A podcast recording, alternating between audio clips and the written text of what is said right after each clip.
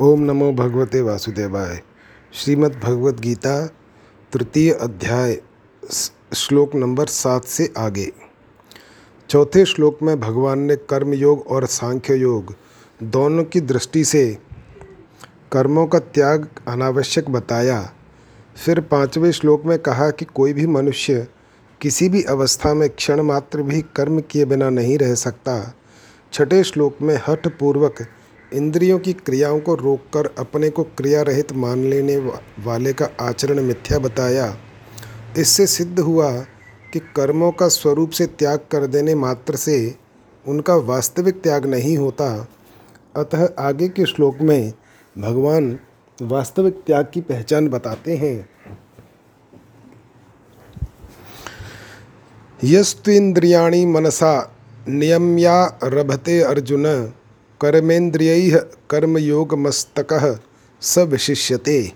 अर्थात, परंतु हे अर्जुन, जो मनुष्य मन से इंद्रियों पर नियंत्रण करके आसक्ति रहित होकर निष्काम भाव से कर्मेंद्रियों के द्वारा कर्मयोग का आचरण करता है, वही श्रेष्ठ है।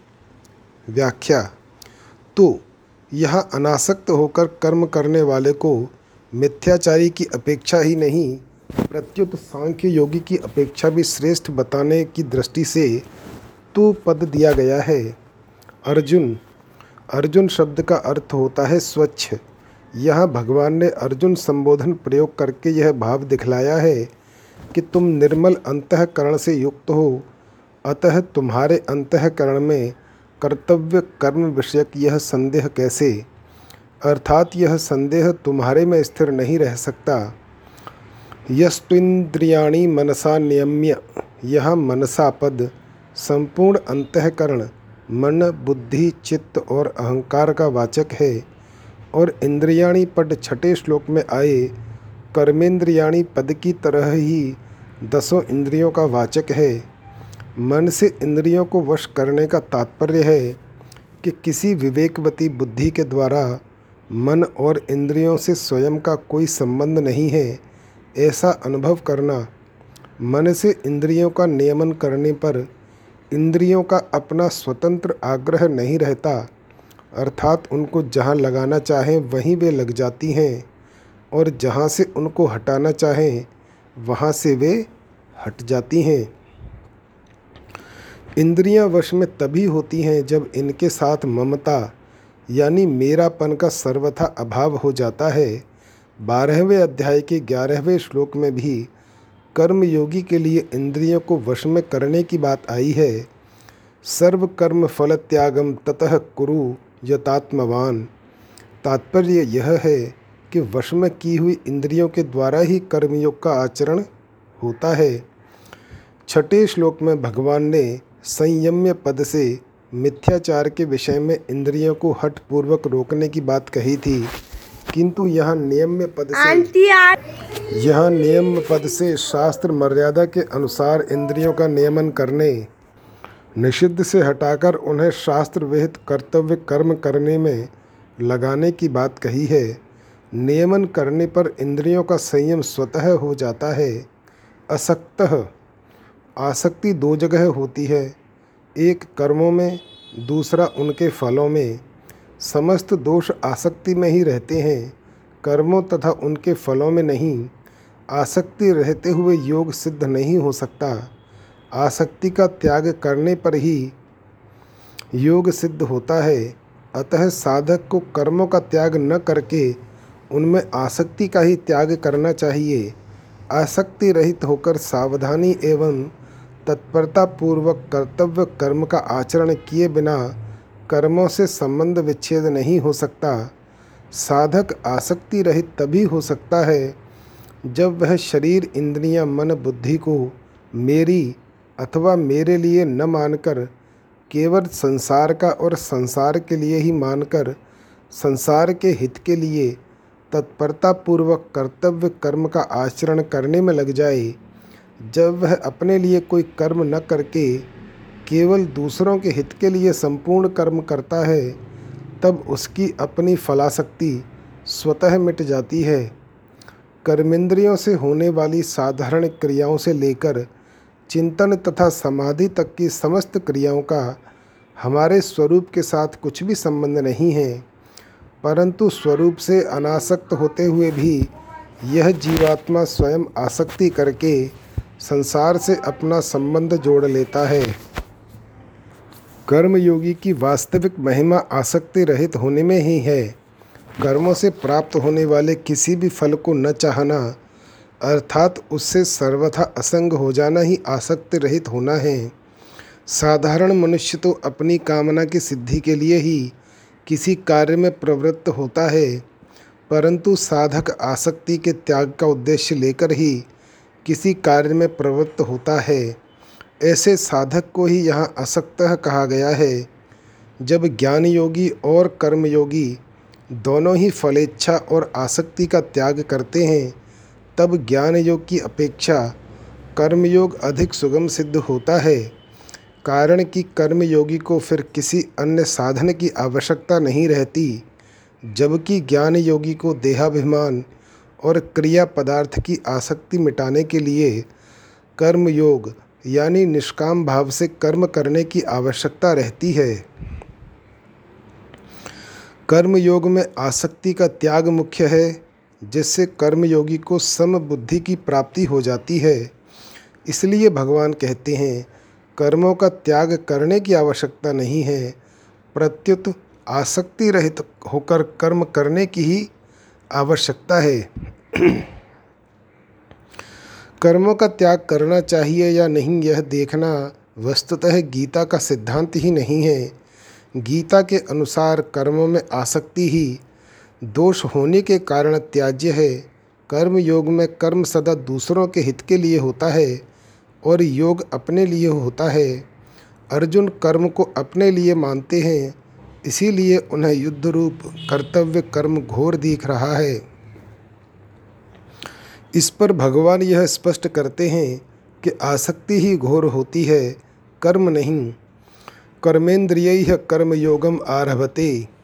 जैसे इसी श्लोक के प्रथम चरण में इंद्रियाणी पद का तात्पर्य दसों इंद्रियों से है, ऐसे ही यह कर्मेंद्रिय पद को दसों इंद्रियों का वाचक समझना चाहिए। अगर कर्मेंद्रिय पद से हाथ, पैर, वाणी आदि को ही लिया जाए तो देखे सुने तथा मन से विचार किए बिना कर्म कैसे होंगे? अतः यहाँ सभी करणों, अर्थात अंतकरण और बहिकरण को भी कर्मेंद्रियाँ माना गया है, क्योंकि इन सबसे कर्म होते हैं। जब कर्म अपने लिए न करके दूसरों के हित के लिए किया जाता है, तब वह कर्मयोग कहलाता है। अपने लिए कर्म करने से अपना संबंध कर्म तथा कर्म फल के साथ हो जाता है। और अपने लिए कर्म न करके दूसरों के लिए कर्म करने से कर्म तथा कर्म फल का संबंध दूसरों के साथ तथा परमात्मा का संबंध अपने साथ हो जाता है, जो कि सदा से है। इस प्रकार देश, काल, परिस्थिति आदि के अनुसार प्राप्त कर्तव्य कर्म को निस्वार्थ भाव से करना कर्म योग का आरंभ है। कर्मयोगी साधक दो तरह के होते हैं। जिसके भीतर कर्म करने का वेग, आसक्ति, रुचि तो है, पर अपना कल्याण करने की इच्छा मुख्य है। ऐसे साधक के लिए नए नए कर्म आरंभ करने की ज़रूरत नहीं है। उसके लिए केवल प्राप्त परिस्थिति का सदुपयोग करने की ही ज़रूरत है, जिसके भीतर अपना कल्याण करने की इच्छा मुख्य नहीं है। और संसार की सेवा करने में उसे सुख पहुँचाने में तथा समाज का सुधार करने में अधिक रुचि है, जिससे उसके मन में आता है कि अमुक अमुक काम किए जाएँ तो बहुतों की सेवा हो सकती है, समाज का सुधार हो सकता है आदि। ऐसा साधक अगर नए नए कर्मों का आरंभ कर भी दे तो कोई हर्ज नहीं है। हाँ नए कर्मों का आरंभ केवल कर्म करने की आसक्ति मिटाने के लिए ही किया जाना चाहिए। गीता में भगवान ने अर्जुन के लिए प्राप्त परिस्थिति का सदुपयोग करने के लिए ही कहा है, क्योंकि अर्जुन में अपने कल्याण की इच्छा मुख्य थी। सविशिष्यते, जो अपने स्वार्थ का, फल की आसक्ति का त्याग करके मात्र प्राणियों के हित के लिए कर्म करता है, वह श्रेष्ठ है। कारण कि उसकी मात्र क्रियाओं का प्रवाह संसार की तरफ़ हो जाने से उसमें स्वतः असंगता आ जाती है। साधक का जब अपना कल्याण करने का विचार होता है, तब वह कर्मों को साधन में विघ्न समझकर उनसे उपराम होना चाहता है, परंतु वास्तव में कर्म करना दोषी नहीं है। प्रत्युत कर्मों में सकाम भाव ही दोषी है, अतः भगवान कहते हैं कि बाहर से इंद्रियों का संयम करके भीतर से विषयों का चिंतन करने वाले मिथ्याचारी पुरुष की अपेक्षा आसक्ति रहित होकर दूसरों के हित के लिए कर्म करने वाला श्रेष्ठ है। वास्तव में मिथ्याचारी पुरुष की अपेक्षा स्वर्ग आदि की प्राप्ति के लिए सकाम भाव पूर्वक कर्म करने वाला भी श्रेष्ठ है। फिर दूसरों के कल्याण के लिए निष्काम भाव पूर्वक कर्म करने वाला कर्मयोगी श्रेष्ठ है। इसमें तो कहना ही क्या है? पाँचवें अध्याय में जब अर्जुन ने प्रश्न किया कि सन्यास और योग दोनों में कौन श्रेष्ठ है, तब भगवान ने उत्तर में दोनों को ही कल्याण करने वाला बताकर कर्म संन्यास की अपेक्षा कर्म योग को श्रेष्ठ कहा। यहाँ भी इसी आशय से स्वार्थ भाव का त्याग करके दूसरों के हित के लिए कर्म करने वाले कर्म योगी को श्रेष्ठ बताया गया है। परिशिष्ट भाव, अपने में कल्याण की इच्छा हो, स्वभाव में उदारता हो और हृदय में करुणा हो, अर्थात दूसरे के सुख से सुखी और दुख से दुखी हो जाए, ये तीन बातें होने पर मनुष्य कर्म योग का अधिकारी हो जाता है। कर्म योग का अधिकारी होने पर कर्म योग सुगमता से होने लगता है। कर्म योग में एक विभाग कर्म यानी कर्तव्य का है और एक विभाग योग का है। प्राप्त वस्तु, सामर्थ्य और योग्यता का सदुपयोग करना और व्यक्तियों की सेवा करना, यह कर्तव्य है। कर्तव्य का पालन करने से संसार से माने हुए संयोग का वियोग हो जाता है। यह योग है। कर्तव्य का संबंध संसार के साथ है। और योग का संबंध परमात्मा के साथ है। संबंध।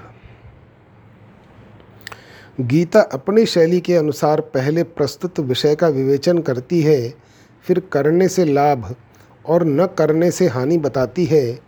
इसके बाद उसका अनुष्ठान करने की आज्ञा देती है। यहाँ भी भगवान अर्जुन के प्रश्न, यानी मुझे घोर कर्म में क्यों लगाते हैं? का उत्तर देते हुए पहले कर्मों के सर्वथा त्याग को असंभव बताते हैं, फिर कर्मों को स्वरूप से त्याग करके मन से विषय चिंतन करने को मिथ्याचार बताते हुए, निष्काम भाव से कर्म करने वाले मनुष्य को श्रेष्ठ बताते हैं। अब आगे के श्लोक में भगवान अर्जुन को उसी के अनुसार कर्तव्य कर्म करने की आज्ञा देते हैं। नियतम कुरु कर्म तम कर्म ज्यायो ह्य कर्मण शरीर यात्रा पिचते न प्रसिद्धयेद कर्मण। अर्थात, तू शास्त्र विधि से नियत किए हुए कर्तव्य कर्म कर, क्योंकि कर्म न करने की अपेक्षा कर्म करना श्रेष्ठ है, तथा कर्म न करने से तेरा शरीर निर्वाह भी सिद्ध नहीं होगा। व्याख्या नियतम कुरु कर्म त्वम शास्त्रों में विहित तथा नियत दो प्रकार के कर्मों को करने की आज्ञा दी गई है। विहित कर्मों का तात्पर्य है, सामान्य रूप से शास्त्रों में बताया हुआ आज्ञा रूप कर्म जैसे व्रत, उपवास, उपासना आदि। इन विहित कर्मों को संपूर्ण रूप से करना एक व्यक्ति के लिए कठिन है, परंतु निषिद्ध कर्मों का त्याग करना सुगम है। विहित कर्म को न कर सकने में उतना दोष नहीं है। जितना निषिद्ध कर्म का त्याग करने में लाभ है, जैसे झूठ न बोलना, चोरी न करना, हिंसा न करना इत्यादि, निषिद्ध कर्मों का त्याग होने से विहित कर्म स्वतः होने लगते हैं। नियत कर्म का तात्पर्य है, वर्ण, आश्रम, स्वभाव एवं परिस्थिति के अनुसार प्राप्त कर्तव्य कर्म, जैसे भोजन करना, व्यापार करना, मकान बनवाना मार्ग भूले हुए व्यक्ति को मार्ग दिखाना आदि। कर्म योग की दृष्टि से जो वर्ण धर्मानुकूल शास्त्र विहित कर्तव्य कर्म प्राप्त हो जाए वह चाहे घोर हो या सौम्य नियत कर्म ही है। यह नियतम कुरु कर्म पदों से भगवान अर्जुन से यह कहते हैं कि क्षत्रिय होने के नाते अपने वर्ण धर्म के अनुसार परिस्थिति से, से प्राप्त युद्ध करना तेरा स्वाभाविक कर्म है। क्षत्रिय के लिए युद्ध रूप हिंसात्मक कर्म घोर दिखते हुए भी वस्तुतः घोर नहीं है। प्रत्युत उसके लिए वह नित्य कर्म ही है। दूसरे अध्याय में भगवान ने कहा है कि स्वधर्म की दृष्टि से भी युद्ध करना तेरे लिए नियत कर्म है। स्वधर्मपि चावेक्ष न विकम्पितुम हरसी वास्तव में तो स्वधर्म और नियत कर्म दोनों एक ही हैं। यद्यपि दुर्योधन आदि के लिए भी युद्ध वर्ण धर्म के अनुसार प्राप्त कर्म हैं, तथापि वह अन्याय युक्त होने के कारण नियत कर्म से अलग है, क्योंकि वे युद्ध करके अन्यायपूर्वक राज्य छीनना चाहते हैं। अतः उनके लिए यह युद्ध नियत तथा धर्मयुक्त कर्म नहीं है। कर्म ज्यायो ह्य कर्मण। इसी अध्याय के पहले श्लोक में अर्जुन के प्रश्न में आए हुए ज्यायसी पद का उत्तर भगवान यह ज्याय पद से ही दे रहे हैं। वह अर्जुन का प्रश्न है कि यदि आपको कर्म की अपेक्षा ज्ञान श्रेष्ठ मान्य है तो मुझे घोर कर्म में क्यों लगाते हैं? इसके उत्तर में यहाँ भगवान कहते हैं कि कर्म न करने की अपेक्षा कर्म करना ही मुझे श्रेष्ठ मान्य है। इस प्रकार अर्जुन का विचार युद्ध रूप घोर कर्म से निवृत्त होने का है और भगवान का विचार अर्जुन को युद्ध रूप नियत कर्म में प्रवृत्त कराने का है। इसीलिए आगे अठारहवें अध्याय में भगवान कहते हैं कि दोषयुक्त होने पर भी सहज नियत कर्म का त्याग नहीं करना चाहिए। सहजम कर्म कौंतेय सदोषमपि न त्यजेत। कारण कि इसके त्याग से दोष लगता है और कर्मों के साथ अपना संबंध भी बना रहता है। अतः कर्म का त्याग करने की अपेक्षा नियत कर्म करना ही श्रेष्ठ है। फिर आसक्ति रहित होकर कर्म करना हो तो और भी श्रेष्ठ माना गया है, क्योंकि इससे कर्मों के साथ सर्वथा संबंध विच्छेद हो जाता है। अतः भगवान इस श्लोक के पूर्वार्ध में अर्जुन को अनासक्त भाव से नियत कर्म करने की आज्ञा देते हैं और उत्तरार्ध में कहते हैं कि कर्म किए बिना तेरा जीवन निर्वाह भी नहीं होगा। कर्म योग में कर्म ज्यायो है कर्मण, यह भगवान का प्रधान सिद्धांत है।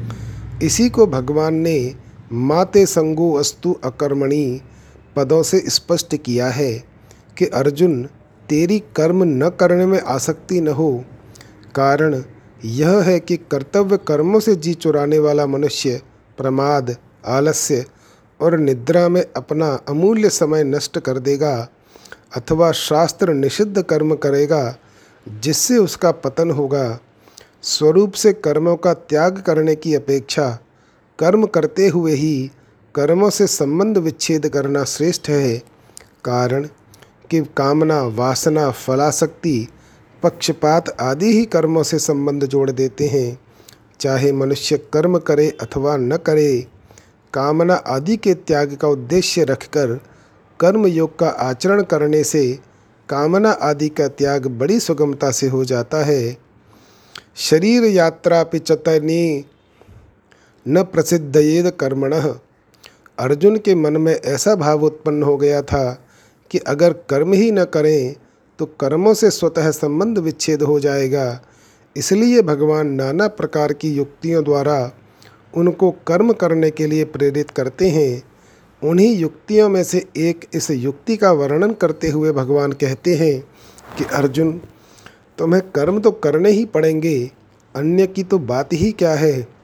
कर्म किए बिना तेरा शरीर निर्वाह खाना पीना आदि भी असंभव हो जाएगा। जैसे ज्ञान योग में विवेक के द्वारा संसार से संबंध विच्छेद होता है, ऐसे ही कर्म योग में कर्तव्य कर्म का ठीक ठीक अनुष्ठान करने से संसार से संबंध विच्छेद हो जाता है। अतः ज्ञान योग की अपेक्षा कर्म योग को किसी भी प्रकार से कम नहीं मानना चाहिए। कर्म योगी शरीर को संसार का ही मानकर उसको संसार की ही सेवा में लगा देता है। अर्थात शरीर में उसका कोई अपनापन नहीं रहता, वह स्थूल, सूक्ष्म और कारण शरीर की एकता क्रमशः स्थूल, सूक्ष्म और कारण संसार से करता है, जबकि ज्ञान योगी अपनी एकता ब्रह्म से करता है। इस प्रकार कर्म योगी जड़ तत्व की एकता करता है और ज्ञान योगी चेतन तत्व की एकता करता है। साधन संबंधी मार्मिक बात अर्जुन की कर्मों से अरुचि है, अर्थात उनके मन में कर्म न करने का आग्रह है, केवल अर्जुन की ही बात नहीं है। प्रत्युत पारमार्थिक मार्ग के अन्य साधक भी प्रायः इस विषय में ऐसी ही बड़ी भूल करते हैं। यद्यपि उनकी इच्छा साधन करने की रहती है और साधन करते भी हैं, तथापि वे अपनी मनचाही परिस्थिति अनुकूलता और सुख बुद्धि भी साथ में रखते हैं जो उनके साधन में महान बाधक होती है। जो साधक तत्व प्राप्ति में सुगमता ढूंढता है और उसे शीघ्र प्राप्त करना चाहता है, वह वास्तव में सुख का रागी है, न कि साधन का प्रेमी। जो सुगमता से तत्व प्राप्ति चाहता है, उसे कठिनता सहनी पड़ती है और जो शीघ्रता से तत्व प्राप्ति चाहता है, उसे विलंब सहना पड़ता है। कारण कि सुगमता और शीघ्रता की इच्छा करने से साधक की दृष्टि साधन पर न रहकर फल पर चली जाती है, जिससे साधन में उकताट हट प्रतीत होती है और साध्य की प्राप्ति में विलंब भी होता है, जिसका यह दृढ़ निश्चय या उद्देश्य है कि चाहे जैसे भी हो मुझे तत्व की प्राप्ति होनी ही चाहिए। उसकी दृष्टि सुगमता और शीघ्रता पर नहीं जाती। तत्परता के साथ कार्य में लगा हुआ मनस्वी व्यक्ति जब अपने उद्देश्य की पूर्ति के लिए कमर कसकर लग जाता है, तब वह सुख और दुख की ओर नहीं देखता। मनस्वी कार्यार्थी न गणयति दुखम न च सुखम भर्तहरिणी नीति शतक साधक की तो बात ही क्या है? एक साधारण लोभी मनुष्य भी दुख की ओर नहीं देखता। प्रायः देखा जाता है कि पसीना आ रहा है, भूख प्यास लगी है, अथवा शौच जाने की आवश्यकता जान पड़ती है। फिर भी यदि माल की विशेष बिक्री हो रही है तथा पैसे आ रहे हैं तो वह लोभी व्यापारी सब कष्ट सह लेता है। ठीक लोभी व्यक्ति की तरह साधक की साध्य में निष्ठा होनी चाहिए। उससे से साध्य की प्राप्ति के बिना चैन से न रहा जाए, जीवन भार स्वरूप प्रतीत होने लगे। खाना, पीना, आराम आदि कुछ भी अच्छा न लगे, और उसके हृदय में साधन का आदर और तत्परता रहे। साध्य को प्राप्त करने की उत्कंठा होने पर देरी तो असह्य होती है, पर वह जल्दी प्राप्त हो जाए, यह इच्छा नहीं होती। उत्कंठा दूसरी बात है, एवं शीघ्र मिलने की इच्छा दूसरी बात आसक्ति पूर्वक साधन करने वाला साधक साधन में सुख भोग करता है और उसमें विलंब या बाधा लगने से उसे क्रोध आता है, एवं वह साधन में दोष दृष्टि करता है, परंतु आदर और प्रेम पूर्वक साधन करने वाला साधक साधन में विलंब या बाधा लगने पर आर्त भाव से रोने लगता है। और उसकी उत्कंठा और तेज़ी से बढ़ती है। यही शीघ्रता और उत्कंठा में अंतर है। शीघ्रता में साधक का सुख सुविधा का भाव रहता है कि तत्व प्राप्ति शीघ्र हो जाए तो पीछे आराम करेंगे। इस प्रकार फल की ओर दृष्टि रहने से साधन का आदर कम हो जाता है। परंतु उत्कंठा में साधक अपने साधन में ही आराम मानता है। कि साधन के सिवाय और करना ही क्या है? इससे बढ़िया और काम ही क्या है जिसे करें? अतः यही काम साधन करना है, चाहे सुगमता से हो या कठिनता से, शीघ्रता से हो या देरी से। इसलिए उसकी पूरी शक्ति साधन में लग जाती है, जिससे उसको शीघ्रता से तत्व प्राप्ति हो जाती है। परंतु शीघ्रता से सिद्धि चाहने वाला साधक साध्य की प्राप्ति में देरी होने पर निराश भी हो सकता है। अतः साधक को साध्य से भी अधिक आदर साधन को देना चाहिए, जैसे कि माता पार्वती ने कहा है। जन्म कोट लगे सगर हमारी, बरहूँ शंभु न तरहूँ कुआरी तजहूँ न नारद कर उपदेशु। आप कहीं सत बाहर महेशु। माता पार्वती के भावों में शीघ्रता नहीं है। इनमें तो साधन को साध्य से भी अधिक आदर दिया गया है। प्रस्तुत श्लोक में भगवान अर्जुन को निमित्त बनाकर साधकों को सावधान करते हैं कि उन्हें अपनी अनुकूलता तथा सुख बुद्धि जो कि साधन में मूल बाधा है, उसका त्याग करके कर्तव्य कर्मों को करने में बड़ी तत्परता से लग जाना चाहिए। परिशिष्ट भाव, निष्काम भाव से कर्म करने वाला कर्मयोगी केवल स्वरूप से, कर्मों का त्याग करने वालों से अथवा सकाम भाव से कर्म करने वालों से ही श्रेष्ठ नहीं है। प्रत्युत ज्ञान योगी से भी श्रेष्ठ है। तयोस्तु कर्म संन्यासात कर्म योगो विशिष्यते। इसलिए भगवान प्रस्तुत प्रकरण में निष्काम भाव से कर्म करने पर विशेष ज़ोर दे रहे हैं। पीछे के श्लोक में भगवान ने कर्म किए बिना शरीर निर्वाह भी नहीं होने की बात कही। इससे सिद्ध होता है कि कर्म करना बहुत आवश्यक है, परंतु कर्म करने से तो मनुष्य बंधता है। कर्मणा बद्धते जंतु है।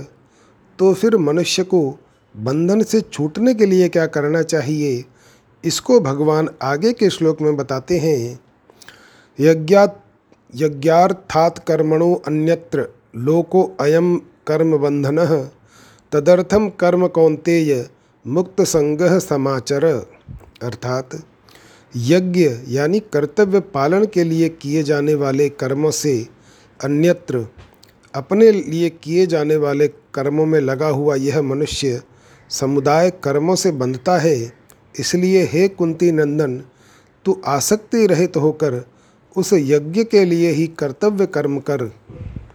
व्याख्या, यज्ञार्थात कर्मणो अन्यत्र। गीता के अनुसार, कर्तव्य मात्र का नाम यज्ञ है। यज्ञ शब्द के अंतर्गत यज्ञ, दान, तप, होम, तीर्थ, सेवन, व्रत, वेदाध्ययन आदि समस्त शारीरिक, व्यावहारिक और पारमार्थिक क्रियाएँ आ जाती हैं।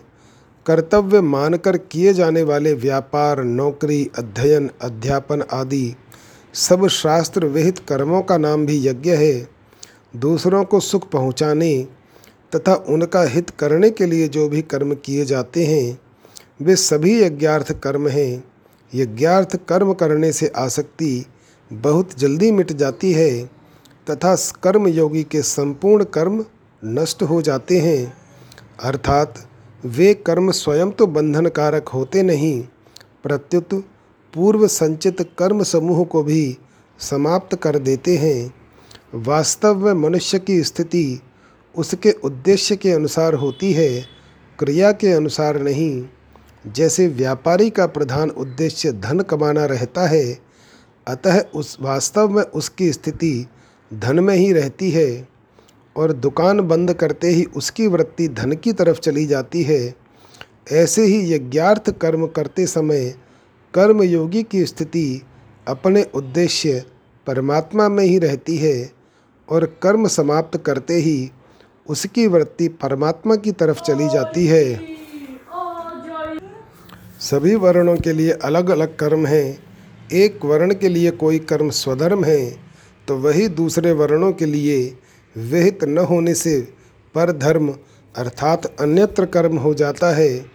जैसे भिक्षा से जीवन निर्वाह करना ब्राह्मण के लिए तो स्वधर्म है, पर क्षत्रिय के लिए पर धर्म है।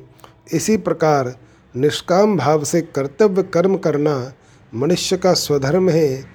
और सकाम भाव से कर्म करना पर धर्म है। जितने भी सकाम और निषिद्ध कर्म हैं, वे सब के सब अन्यत्र कर्म की श्रेणी में ही हैं। अपने सुख, मान, बढ़ाई, आराम आदि के लिए जितने कर्म किए जाएँ, वे सबके सब भी अन्यत्र कर्म हैं। अपने लिए कर्म करने से सकाम भाव रहता है और सकाम भाव रहने से निषिद्ध कर्म होने की पूर्ण संभावना रहती है। अतः छोटे से छोटा तथा बड़े से बड़ा जो भी कर्म किया जाए, उसमें साधक को सावधान रहना चाहिए कि कहीं किसी स्वार्थ की भावना से तो कर्म नहीं हो रहा है। साधक उसी को कहते हैं जो निरंतर सावधान रहता है। इसलिए साधक को अपनी साधना के प्रति सदर्भ जागरूक रहना ही चाहिए। अन्यत्र कर्म के विषय में दो गुप्त भाव। एक, किसी के आने पर यदि कोई मनुष्य उसके प्रति आइए बैठिए आदि आदर सूचक शब्दों का प्रयोग करता है, पर भीतर से अपने में सज्जनता का आरोप करता है, अथवा ऐसा कहने से आने वाले व्यक्ति पर मेरा अच्छा असर पड़ेगा, इस भाव से कहता है। तो इसमें स्वार्थ की भावना छिपी रहने से यह अन्यत्र कर्म ही है। यह ज्ञार्थ कर्म नहीं। दूसरा, सत्संग सभा आदि में कोई व्यक्ति मन में इस भाव को रखते हुए प्रश्न करता है कि वक्ता और श्रोतागण मुझे अच्छा जानकार समझेंगे तथा उन पर मेरा अच्छा असर पड़ेगा तो यह अन्यत्र कर्म ही है यह ज्ञार्थ कर्म नहीं। तात्पर्य यह है कि साधक कर्म तो करे, पर उसमें स्वार्थ, कामना आदि का भाव नहीं रहना चाहिए। कर्म का निषेध नहीं है, प्रत्युत सकाम भाव का निषेध है। साधक को भोग और ऐश्वर्य बुद्धि से कोई भी कर्म नहीं करना चाहिए, क्योंकि ऐसी बुद्धि में भोगा शक्ति और कामना रहती है, जिससे कर्मयोग का आचरण नहीं हो पाता। निर्वाह बुद्धि से कर्म करने पर भी जीने की कामना बनी रहती है। अतः निर्वाह बुद्धि भी त्याज्य है। साधक को केवल साधन बुद्धि से ही प्रत्येक कर्म करना चाहिए। सबसे उत्तम साधक तो वह है जो अपनी मुक्ति के लिए भी कोई कर्म न करके केवल दूसरों के हित के लिए ही कर्म करता है। कारण कि अपना हित दूसरों के लिए कर्म करने से होता है, अपने लिए कर्म करने से नहीं। दूसरों के हित में ही अपना हित है। दूसरों के हित से अपना हित अलग मानना ही गलती है, इसलिए लौकिक तथा शास्त्रीय जो भी कर्म किए जाएँ, वे सबके सब केवल लोक हितार्थ होने चाहिए। अपने सुख के लिए किया गया कर्म तो बंधन कारक है ही। अपने व्यक्तिगत हित के लिए किया गया कर्म भी बंधन कारक है। केवल अपने हित की तरफ़ दृष्टि रखने से व्यक्तित्व बना रहता है। इसलिए और तो क्या, जप, चिंतन, ध्यान, समाधि भी केवल लोक हित के लिए ही करे, तात्पर्य यह कि स्थूल सूक्ष्म और कारण तीनों शरीरों से होने वाली मात्र क्रिया संसार के लिए ही हो, अपने लिए नहीं, कर्म संसार के लिए है और संसार से संबंध विच्छेद होने पर परमात्मा के साथ योग अपने लिए है, इसी का नाम है कर्म योग लोको अयम कर्म बंधन कर्तव्य कर्म यज्ञ करने का अधिकार मुख्य रूप से मनुष्य को ही है। इसका वर्णन भगवान ने आगे सृष्टि चक्र के प्रसंग में भी किया है, जिसका उद्देश्य प्राणी मात्र का हित करना, उनको सुख पहुंचाना होता है। उसी के द्वारा कर्तव्य कर्म हुआ करते हैं। जब मनुष्य दूसरों के हित के लिए कर्म न करके केवल अपने सुख के लिए कर्म करता है, तब वह बंध जाता है। आसक्ति और स्वार्थ भाव से कर्म करना ही बंधन का कारण है। आसक्ति और स्वार्थ के न रहने पर स्वतः सबके हित के लिए कर्म होते हैं। बंधन भाव से होता है, क्रिया से नहीं, मनुष्य कर्मों से नहीं बंधता। प्रत्युत कर्मों में वह जो आसक्ति और स्वार्थ भाव रखता है, उनसे ही वह बंधता है। तदर्थम कर्म कौनते ये मुक्त संगह समाचर। यहाँ मुक्त संग्रह पद से भगवान का यह तात्पर्य है कि कर्मों में, पदार्थों में तथा जिनसे कर्म किए जाते हैं, उन शरीर, मन, बुद्धि आदि सामग्री में ममता आसक्ति होने से ही बंधन होता है। ममता आसक्ति रहने से कर्तव्य कर्म भी स्वाभाविक एवं भली भांति नहीं होते। ममता आसक्ति न रहने से परहित के लिए कर्तव्य कर्म का स्वतः आचरण होता है और यदि कर्तव्य कर्म प्राप्त न हो तो स्वतः निर्विकल्पता में स्वरूप में स्थिति होती है। परिणाम स्वरूप साधन निरंतर होता है और असाधन कभी होता ही नहीं। आलस्य और प्रमाद के कारण नियत कर्म का त्याग करना तामस त्याग कहलाता है, जिसका फल मूढ़ता अर्थात मूढ़ योनियों की प्राप्ति है। अज्ञानम तपसह फलम। कर्मों को दुख रूप समझकर उनका त्याग करना राजस त्याग कहलाता है, जिसका फल दुखों की प्राप्ति है। रजसस्तु फलम दुखम।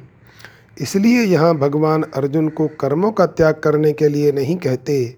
प्रत्युत स्वार्थ, ममता फलाशक्ति कामना, वासना, पक्षपात आदि से रहित होकर शास्त्र विधि के अनुसार सुचारू रूप से उत्साहपूर्वक कर्तव्य कर्मों को करने की आज्ञा देते हैं, जो सात्विक त्याग कहलाता है। स्वयं भगवान भी आगे चलकर कहते हैं कि मेरे लिए कुछ भी करना शेष नहीं है, फिर भी मैं सावधानी पूर्वक कर्म करता हूँ। कर्तव्य कर्मों का अच्छी तरह आचरण करने में दो कारणों से शिथिलता आती है। पहला, मनुष्य का स्वभाव है कि वह पहले फल की कामना करके ही कर्म में प्रवृत्त होता है जब वह देखता है कि कर्म योग के अनुसार फल की कामना नहीं रखनी है तब वह विचार करता है कि कर्म ही क्यों करूँ? कर्म आरंभ करने के बाद जब अंत में उसे पता चल जाए कि इसका फल विपरीत होगा तब वह विचार करता है कि मैं कर्म तो अच्छा से अच्छा करूँ, पर फल विपरीत मिले तो फिर कर्म करूँ ही क्यों? कर्म योगी न तो कोई कामना करता है और न कोई नाशवान फल ही चाहता है। वह तो मात्र संसार का हित सामने रखकर ही कर्तव्य कर्म करता है। अतः उपर्युक्त दोनों कारणों से उसके कर्तव्य कर्म में शिथिलता नहीं आ सकती। मनुष्य का प्रायः ऐसा स्वभाव हो गया है कि जिसमें उसको अपना स्वार्थ दिखाई देता है, उसी कर्म को वह बड़ी तत्परता से करता है, परंतु वही कर्म उसके लिए बंधन कारक हो जाता है। अतः इस बंधन के छूटने के लिए उसे कर्म योग के अनुसार आचरण करने की बड़ी आवश्यकता है। कर्म योग में सभी कर्म केवल दूसरों के लिए किए जाते हैं, अपने लिए कदापि नहीं, दूसरे कौन कौन हैं? इसे समझना भी बहुत ज़रूरी है। अपने शरीर के सिवाय दूसरे प्राणी पदार्थ तो दूसरे हैं ही, पर ये अपने कहलाने वाले स्थूल शरीर, सूक्ष्म शरीर और कारण शरीर जिसमें माना हुआ अहम है, भी स्वयं से दूसरे ही हैं। कारण कि स्वयं जीवात्मा चेतन परमात्मा का अंश है और ये शरीर आदि पदार्थ जड़ प्रकृति के अंश हैं, समस्त क्रियाएँ जड़ में और जड़ के लिए ही होती हैं। चेतन में और चेतन के लिए कभी कोई क्रिया नहीं होती। अतः करना अपने लिए है ही नहीं। कभी हुआ नहीं और हो सकता भी नहीं। हाँ संसार से मिले हुए इन शरीर आदि जड़ पदार्थों को चेतन जितने अंश में मैं, मेरा और मेरे लिए मान लेता है, उतने अंश में उसका स्वभाव अपने लिए करने का हो जाता है। अतः दूसरों के लिए कर्म करने से ममता आसक्ति, सुगमता से मिट जाती है। शरीर की अवस्थाएँ बदलने पर भी मैं वही हूँ। इस रूप में अपनी एक निरंतर रहने वाली सत्ता का प्राणी मात्र को अनुभव होता है। इस अपरिवर्तनशील सत्ता अपने होनेपन की परमात्म तत्व के साथ स्वतः एकता है। और परिवर्तनशील शरीर इंद्रियाँ, मन बुद्धि आदि की संसार के साथ स्वतः एकता है। हमारे द्वारा जो भी क्रिया की जाती है वह शरीर इंद्रियों आदि के द्वारा ही की जाती है क्योंकि क्रिया मात्र का संबंध प्रकृति और प्रकृतिजन्य पदार्थों के साथ है स्वयं अपने स्वरूप के साथ नहीं। इसलिए शरीर के संबंध के बिना हम कोई भी क्रिया नहीं कर सकते। इससे यह बात निश्चित रूप से सिद्ध होती है कि हमें अपने लिए कुछ भी नहीं करना है। जो कुछ करना है, संसार के लिए ही करना है। कारण कि करना उसी पर लागू होता है, जो स्वयं कर सकता है। जो स्वयं कुछ कर ही नहीं सकता, उसके लिए करने का विधान है ही नहीं। जो कुछ किया जाता है, संसार की सहायता से ही किया जाता है। जैसे संसार पर है ऐसे ही शरीर इंद्रियाँ, मन और बुद्धि भी पर अर्थात दूसरे ही हैं। अतः कर्मयोगी इनको अपना न मानकर इनकी भी सेवा करता है। शरीर को निद्रालु आलसी प्रमादी निकम्मा और भोगी न बनने देना शरीर की सेवा है। इंद्रियों को सांसारिक भोगों में लग न लगने देना इंद्रियों की सेवा है। मन को किसी का अहित सोचने में विषयों के चिंतन में तथा व्यर्थ चिंतन में न लगने देना मन की सेवा है। बुद्धि को दूसरों के कर्तव्य पर विचार न करने देना दूसरा क्या करता है क्या नहीं यह न सोचने देना बुद्धि की सेवा है। वास्तव में शरीर इंद्रियाँ, मन और बुद्धि में ममता आसक्ति न रखना ही इनकी सबसे बड़ी सेवा है। अतः करना संसार के लिए ही है। अपने लिए करने से ही मनुष्य कर्मों में बंधता है। यज्ञार्थात कर्मणो अन्यत्र लोको अयम कर्म बंधन। विनाशी और परिवर्तनशील शरीर इंद्रियाँ, मन बुद्धि आदि के साथ अपने अविनाशी और अपरिवर्तनशील स्वरूप का कोई संबंध नहीं है। इसलिए अपना और अपने लिए कुछ भी नहीं है। शरीर आदि की सहायता के बिना हम कुछ नहीं कर सकते। इसलिए अपने लिए कुछ भी नहीं करना है। अपने सत स्वरूप में कभी कोई कमी नहीं आती और कमी आए बिना कोई इच्छा नहीं होती। इसीलिए अपने लिए कुछ भी नहीं चाहिए। इस प्रकार जब क्रिया और पदार्थ थे सर्वथा संबंध विच्छेद हो जाता है, जो वास्तव में है, तब यदि ज्ञान के संस्कार हैं तो स्वरूप का साक्षात्कार हो जाता है और यदि भक्ति के संस्कार हैं तो भगवान में प्रेम हो जाता है। परिशिष्ट भाव, मनुष्य कर्म करने से नहीं बंधता, प्रत्युत अन्यत्र कर्म करने से, अर्थात अपने लिए कर्म करने से बंधता है।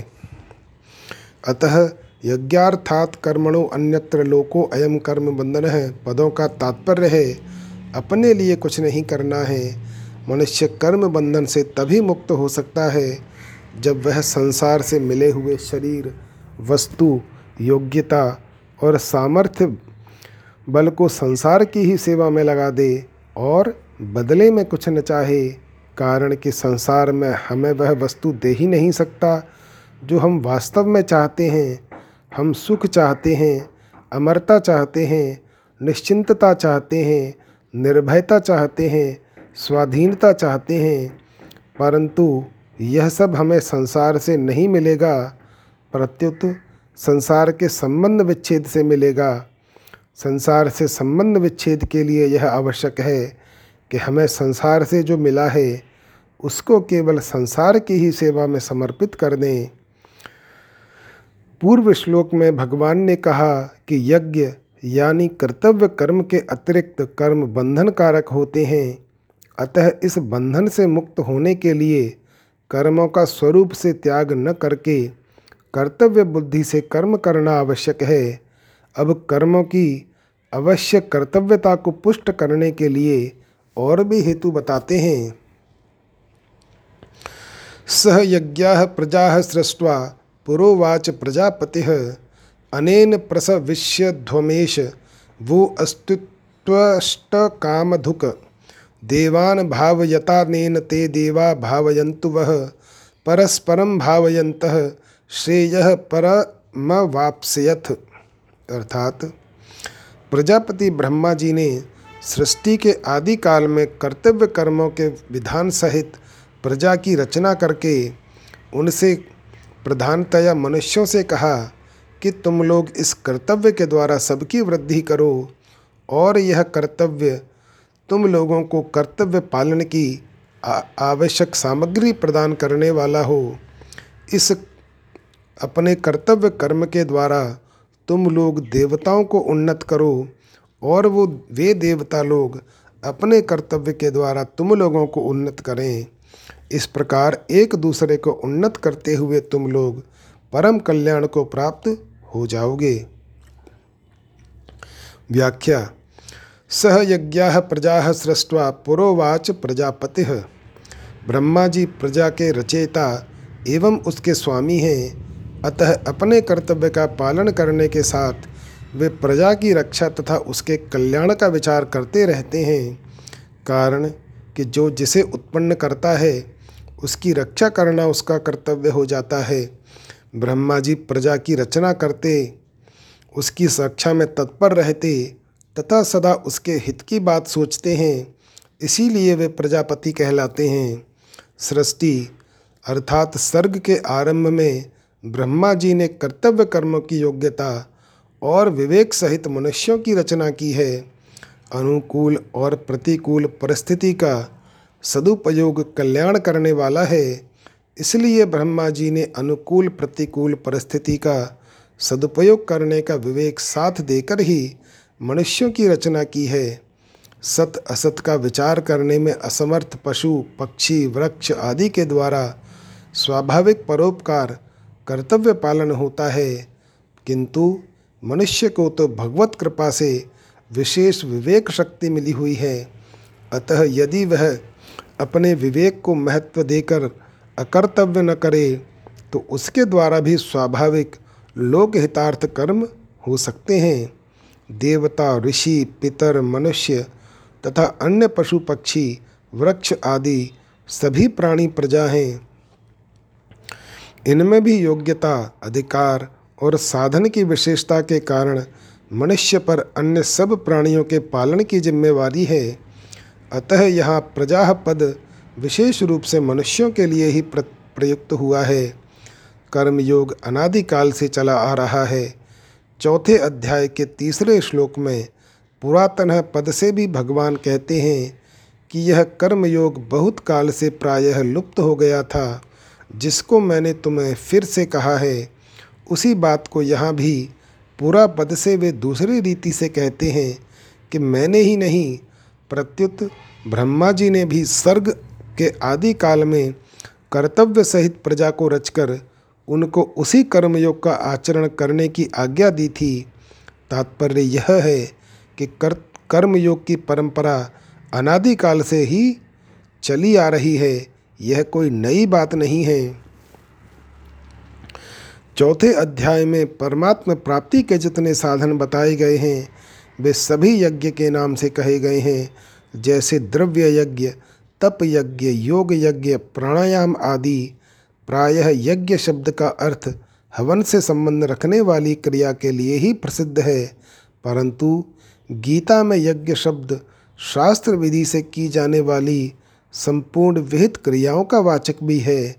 अपने वर्ण आश्रम, धर्म, जाति, स्वभाव, देश, काल आदि के अनुसार प्राप्त कर्तव्य कर्म यज्ञ के अंतर्गत आते हैं। दूसरे के हित की भावना से किए जाने वाले सब कर्म भी यज्ञ ही हैं। ऐसे यज्ञ का दायित्व मनुष्य पर ही है। अनेन प्रसविष्यध्वमेश वो अस्त्विष्ट कामधुक। ब्रह्मा जी मनुष्यों से कहते हैं कि तुम लोग अपने अपने कर्तव्य पालन के द्वारा सबकी वृद्धि करो, उन्नति करो ऐसा करने से तुम लोगों को कर्तव्य कर्म करने में उपयोगी सामग्री प्राप्त होती रहे, उसकी कभी कमी न रहे। यहाँ यह समझ लेना चाहिए कि भगवान की आज्ञा से और उन्हीं की शक्ति से ब्रह्मा जी प्रजा की रचना करते हैं। अतः वास्तव में सृष्टि के मूल रचयिता भगवान ही हैं।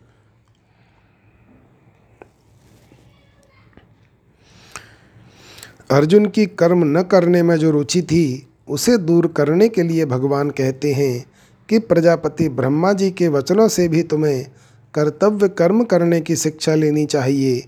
दूसरों के हित के लिए कर्तव्य कर्म करने से ही तुम्हारी लौकिक और पारलौकिक उन्नति हो सकती है। निष्काम भाव से केवल कर्तव्य पालन के विचार से कर्म करने पर मनुष्य मुक्त हो जाता है। और सकाम भाव से कर्म करने पर मनुष्य बंधन में पड़ जाता है। प्रस्तुत प्रकरण में निष्काम भाव से किए जाने वाले कर्तव्य कर्म का विवेचन चल रहा है। अतः यहाँ इष्ट काम पद का अर्थ इच्छित भोग सामग्री लेना उचित प्रतीत नहीं होता। यहाँ इस पद का अर्थ है यज्ञ, यानी कर्तव्य कर्म करने की आवश्यक सामग्री।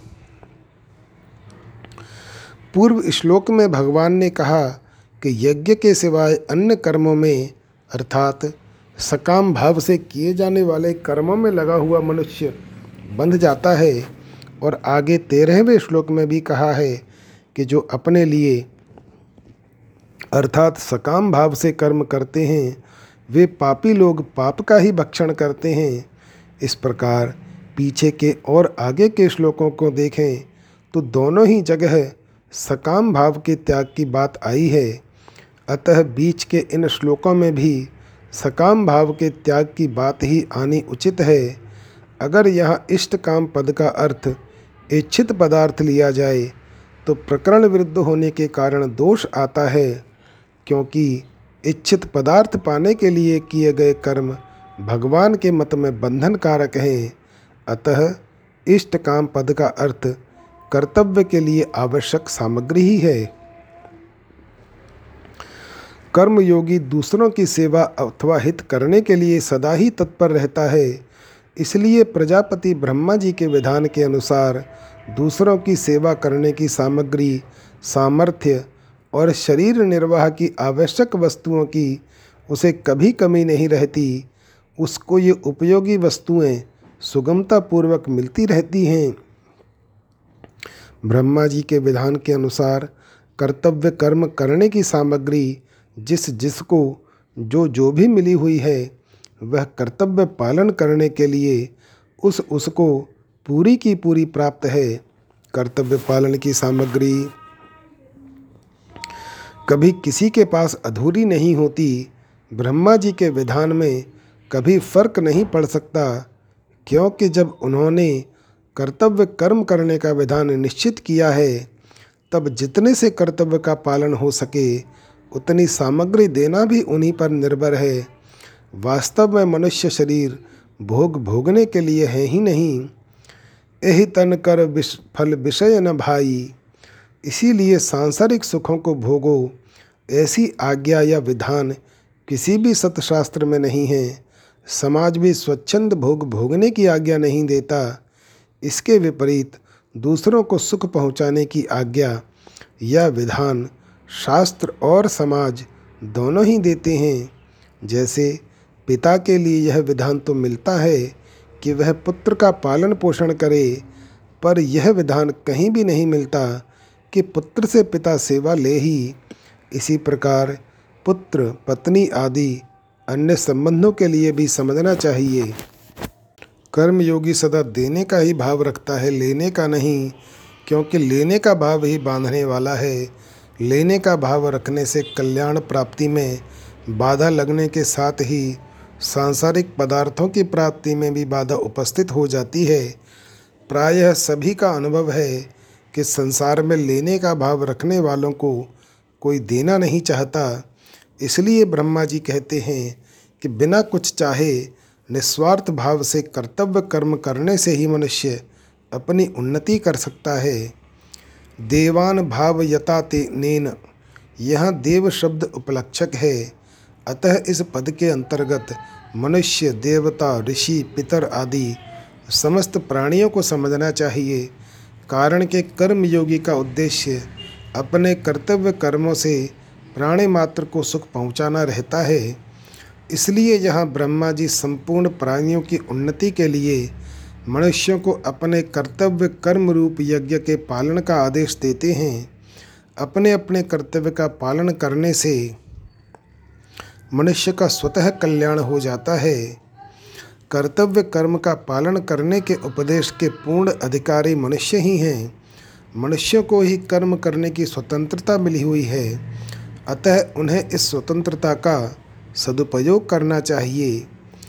ते देवा भावयंतु वह, जैसे वृक्ष, लता आदि में स्वाभाविक ही फूल फल लगते हैं, परंतु यदि उन्हें खाद और पानी दिया जाए तो उनमें फूल फल विशेषता से लगते हैं।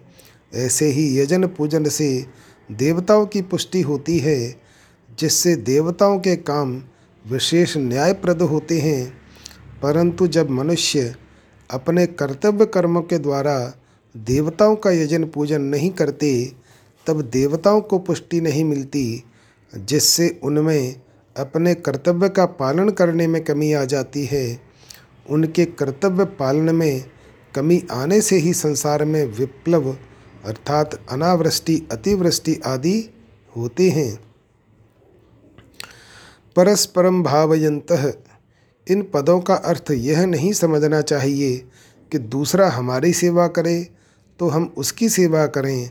प्रत्युत यह समझना चाहिए कि दूसरा हमारी सेवा करे या न करे, हमें तो अपने कर्तव्य के द्वारा उसकी सेवा करनी ही है।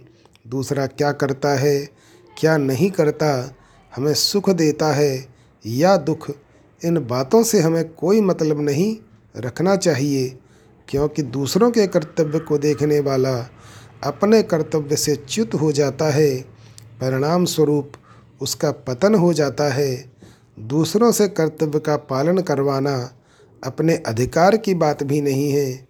हमें सबका हित करने के लिए केवल अपने कर्तव्य का पालन करना है और उसके द्वारा सबको सुख पहुंचाना है। सेवा करने में अपनी समझ, सामर्थ्य, समय और सामग्री को अपने लिए थोड़ी सी भी बचाकर नहीं रखनी है, तभी जड़ता से सर्वथा संबंध विच्छेद होगा। हमारे जितने भी सांसारिक संबंधी माता, पिता, स्त्री, पुत्र, भाई, भौजाई आदि हैं, उन सबकी हमें सेवा करनी है। अपना सुख लेने के लिए ये संबंध नहीं है। हमारा जिनसे जैसा संबंध है, उसी के अनुसार उनकी सेवा करना मर्यादा के अनुसार उन्हें सुख पहुंचाना हमारा कर्तव्य है। उनसे कोई आशा रखना और उन पर अपना अधिकार मानना बहुत बड़ी भूल है। हम उनके ऋणी हैं और ऋण उतारने के लिए उनके यहाँ हमारा जन्म हुआ है। अतः निस्वार्थ भाव से उन संबंधियों की सेवा करके हम अपना ऋण चुका दें। यह हमारा अभी सर्वप्रथम आवश्यक कर्तव्य है। सेवा तो हमें सभी की करनी है परंतु जिनकी हमारे पर जिम्मेवारी है उन संबंधियों की सेवा सबसे पहले करनी चाहिए। शरीर इंद्रियाँ, मन बुद्धि पदार्थ आदि अपने नहीं हैं और अपने लिए भी नहीं हैं यह सिद्धांत है। अतः अपने अपने कर्तव्य का पालन करने से स्वतः एक दूसरे की उन्नति होती है। कर्तव्य और अधिकार संबंधी मार्मिक बात। कर्म योग तभी होता है जब मनुष्य अपने कर्तव्य के पालन पूर्वक दूसरे के अधिकार की रक्षा करता है। जैसे माता पिता की सेवा करना पुत्र का कर्तव्य है और माता पिता का अधिकार है, जो दूसरे का अधिकार होता है, वही हमारा कर्तव्य होता है। अतः प्रत्येक मनुष्य को अपने कर्तव्य पालन के द्वारा दूसरे के अधिकार की रक्षा करनी है तथा दूसरे का कर्तव्य नहीं देखना है, दूसरे का कर्तव्य देखने से मनुष्य स्वयं कर्तव्यच्युत हो जाता है, क्योंकि दूसरे का कर्तव्य देखना हमारा कर्तव्य नहीं है। तात्पर्य है कि दूसरे का हित करना है, यह हमारा कर्तव्य है और दूसरे का अधिकार है। यद्यपि अधिकार कर्तव्य के ही अधीन है, तथापि मनुष्य को अपना अधिकार देखना ही नहीं है। प्रत्युत अपने अधिकार का त्याग करना है। केवल दूसरे के अधिकार की रक्षा के लिए अपने कर्तव्य का पालन करना है। दूसरे का कर्तव्य देखना तथा अपना अधिकार जमाना लोक और परलोक में महान पतन करने वाला है। वर्तमान समय में घरों में समाज में जो अशांति, कलह, संघर्ष देखने में आ रहा है, उसमें मूल कारण यही है कि लोग अपने अधिकार की मांग तो करते हैं, पर अपने कर्तव्य का पालन नहीं करते। इसलिए ब्रह्मा जी देवताओं और मनुष्यों को उपदेश देते हैं कि एक दूसरे का हित करना तुम लोगों का कर्तव्य है। यह परम कल्याण की प्राप्ति मुख्यतः से मनुष्यों के लिए ही बताई गई है, देवताओं के लिए नहीं, कारण कि देवयूनी अपना कल्याण करने के लिए नहीं बनाई गई है। मनुष्य जो कर्म करता है, उन कर्मों के अनुसार फल देने, कर्म करने की सामग्री देने, तथा अपने अपने शुभ कर्मों का फल भोगने के लिए देवता बनाए गए हैं। मैं निष्काम भाव से कर्म करने की सामग्री देते हूँ, ऐसी बात नहीं है। परंतु उन देवताओं में भी अगर किसी में अपने कल्याण की इच्छा हो जाए तो उसका कल्याण होने में मना नहीं है। अर्थात, कोई अपना कल्याण चाहे तो कर सकता है, जब पापी से पापी मनुष्य के लिए भी अपना उद्धार करने की मनाही नहीं है तो फिर देवताओं के लिए, जो कि पुण्य योनि हैं, अपना उद्धार करने की मनाही कैसे हो सकती है? ऐसा होने पर भी देवताओं का उद्देश्य भोग भोगने का ही रहता है, इसलिए उनमें प्रायः अपने कल्याण की इच्छा नहीं होती। जय श्री राम।